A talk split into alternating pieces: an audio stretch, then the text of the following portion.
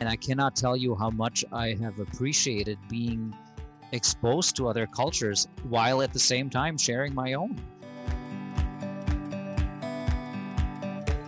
In this episode, you will hear Axel, a communications specialist, and Gaurav, a section head of IT, share their experiences and perspectives as immigrants to the United States. I grew up as an only child in the uh, city of Worms, Germany. My exposure to uh, America happened early on because my father, uh, who was a pharmacist, uh, he owned a business that was right across an, a U.S. Army base. All these American soldiers would come in to buy their medications. Over time, I would get to know some of them, and they would start bringing in American candy, which was very fascinating to me. And I specifically remember my very first experience with an amazing American candy called Pop Rocks. I put this in my mouth, and that was like the first time where I thought, wow, this is America. In the early 90s, I chose to pursue a high school exchange year. I lived with a host family in Minneapolis, went to an American high school. And that's really when I fell in love with not only the state of Minnesota, where I live now, but also with the American way of life. Then I uh, decided to pursue college in America. And at the time, it was just that plan to pursue a four year college degree in broadcast journalism. And uh, lo and behold, I met who's now my American wife during my senior year in college. And uh, here I am, some almost 20 years later, with four kids and firmly entrenched in American life, and I'm loving it. For me, I did not have the experience of visiting US before decision was made to migrate to United States. My aunt had been living in United States and actually had been working at Mayo at that time. She's retired now. She was the one who sponsored my dad for a US visa. This is even before I was actually born. Um, so it takes a long time um, if you're an Indian citizen for uh, you to go through the normal queue process and get the visa. So by the age of 11 is when our visa number came up, and then my dad uh, went through the process of getting all that information completed, so we could migrate to United States. As I was growing up, I did have that opportunity to hear from my dad that we are in the line to go to the United States. I lived in a small city, Malerkotla. It's in a Punjab district and where my parents and my grandparents had lived. It's a really close, well knit sort of a family neighborhood. So, you know, kids are running around between houses. You're calling everybody uncles and aunts. So I was living a life of my own um, and didn't really quite understand um, what that uh, would mean to me when we migrate to United States. Before coming in, um, my parents had put me in an English medium school, but uh, that was a very interesting realization of sorts that my English was not the American English, and then there's a big difference in accents and as well as the culture and how you say things and enunciate. That was a fun um, little exercise to go through after I had transitioned to uh, United States. Would you go as far as saying that you experienced culture shock? It was a shock to the nth degree. You greet somebody, you call them by their first name. Here, I when I was making new friends, I made the mistake of calling somebody an uncle, and they say, "No, they, they, he's not your uncle." So th- that's a shock in itself. Being a vegetarian, coming to U.S., that was a very interesting exercise going to any restaurant, not being able to find anything. When I had discovered Subway, that was a big thing for me. Oh, yes. I love your reference to the first name basis that you know Americans are on all the time. I remember going to an American bank to open my very first account, and I was uh, invited to this person's office, and I introduced myself and I said I'm Mr. Gumble, and then he said you can call me Bob, and I said Bob who? And so just call me Bob. That's how it works here. And and I said, okay, hi Bob, how are you? I have found that it's a lot easier here in America to sort of connect with somebody just by being able to call them with a first name.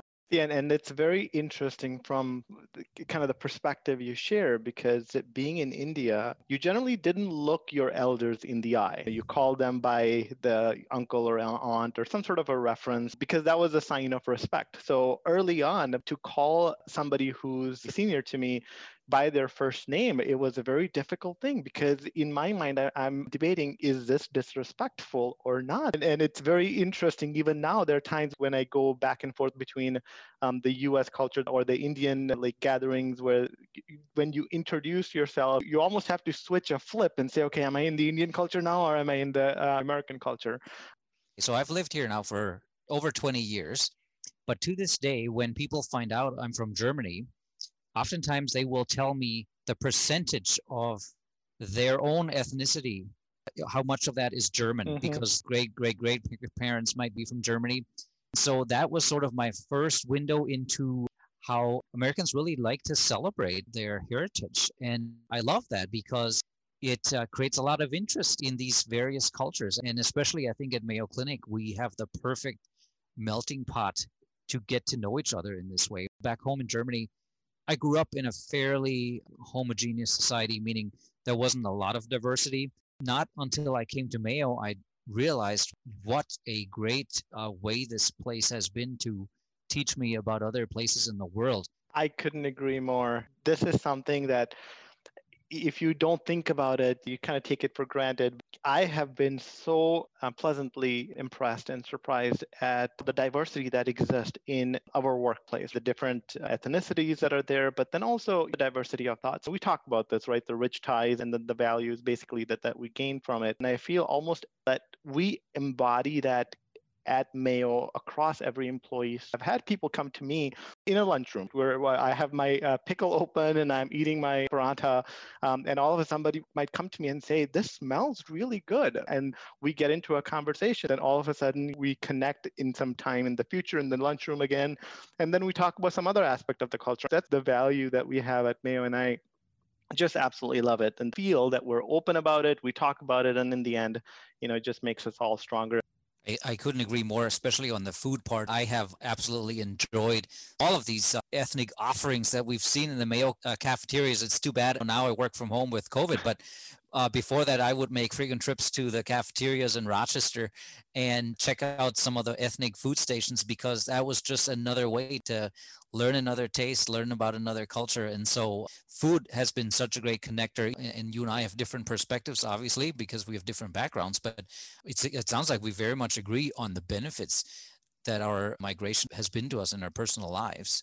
Absolutely. Um, and how we are embraced as well. I think that's the other key thing, especially with so much happening in the world right now and different views of immigration. When you step into Mayo virtually or physically, you forget that outside world because of um, the, the strong values that this organization employs. And, and I've really been um, blessed by being that Mayo Clinic has been the only organization that, that I've truly been in. Well, we talked a lot about our own values and the value we get from being here. What do you think Americans take for granted? What are some of their values that you've picked up on? Being able to cross the street. In reality, when I go to India, I have to go ask somebody, can you help me cross the street because of the automobiles rushing back and forth. I think being able to enjoy the quietness, the harmony with the environment, the amount of resources we have at our disposal. Sometimes we just take that for granted. I think there are other countries where, based on the population stress, the land, and others, you know, there's just so many things that you have to struggle with on a day in, day out basis. But I think the resource richness that we have within the United States and then the freedom to choose these topics of what we want to pursue, I think is uh, highly valuable you hit it on the head there. This whole concept of freedom, freedom to make life choices, to freedom to believe in something, freedom to define your own happiness, right?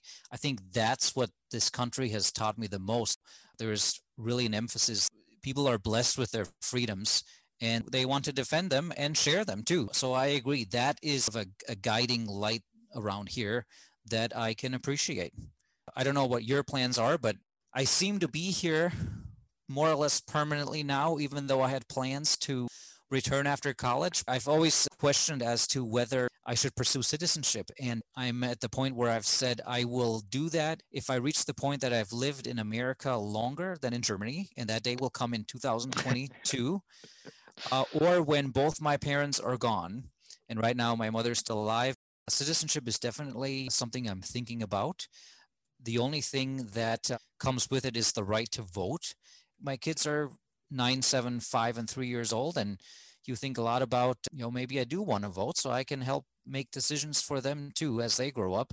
So it's been on my mind. I am a citizen. I have been in US now way, way longer than I have been in uh, uh, India. And this is uh, certainly my home. I feel like I have a foot in uh, both worlds, but US uh, is where my home is. If I were in India, I would be a fish out of water in, in many ways because uh, even though when I came to US, I kind of brought the culture that existed in India at that point with me here. But since then, the culture has certainly evolved, the practice has evolved, the technology has created whole new new set of things that I am very foreign to from an Indian perspective.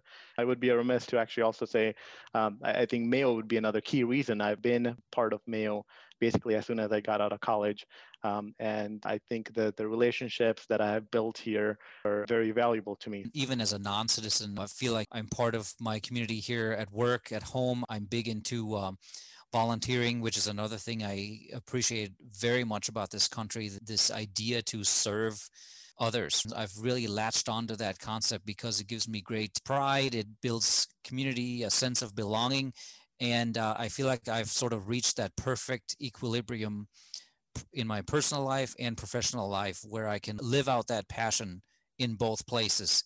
We talked prior to this conversation about how we would like Americans to view immigrants. And as I thought about this, we shouldn't even really ask this question because by asking this question, we almost validate immigrants or any sort of other diverse group as being separate from us.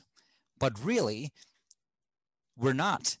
And I think back to our work at Mayo and staff at Mayo, we're all the same. We're all humans. We all have our jobs at Mayo. We have our personal lives and passions and beliefs meeting somebody from another country or another culture is just a perfect window into the world that I love to explore.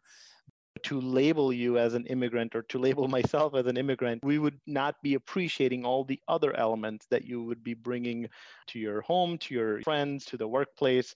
I 100% agree. You should view each other as colleagues, as teammates, and then be able to embrace elements of the various uniqueness that you bring. And being an immigrant may just be one of them. Reflect on this conversation. What did you learn? And what are the questions you could ask fellow colleagues to learn more about different cultures and perspectives?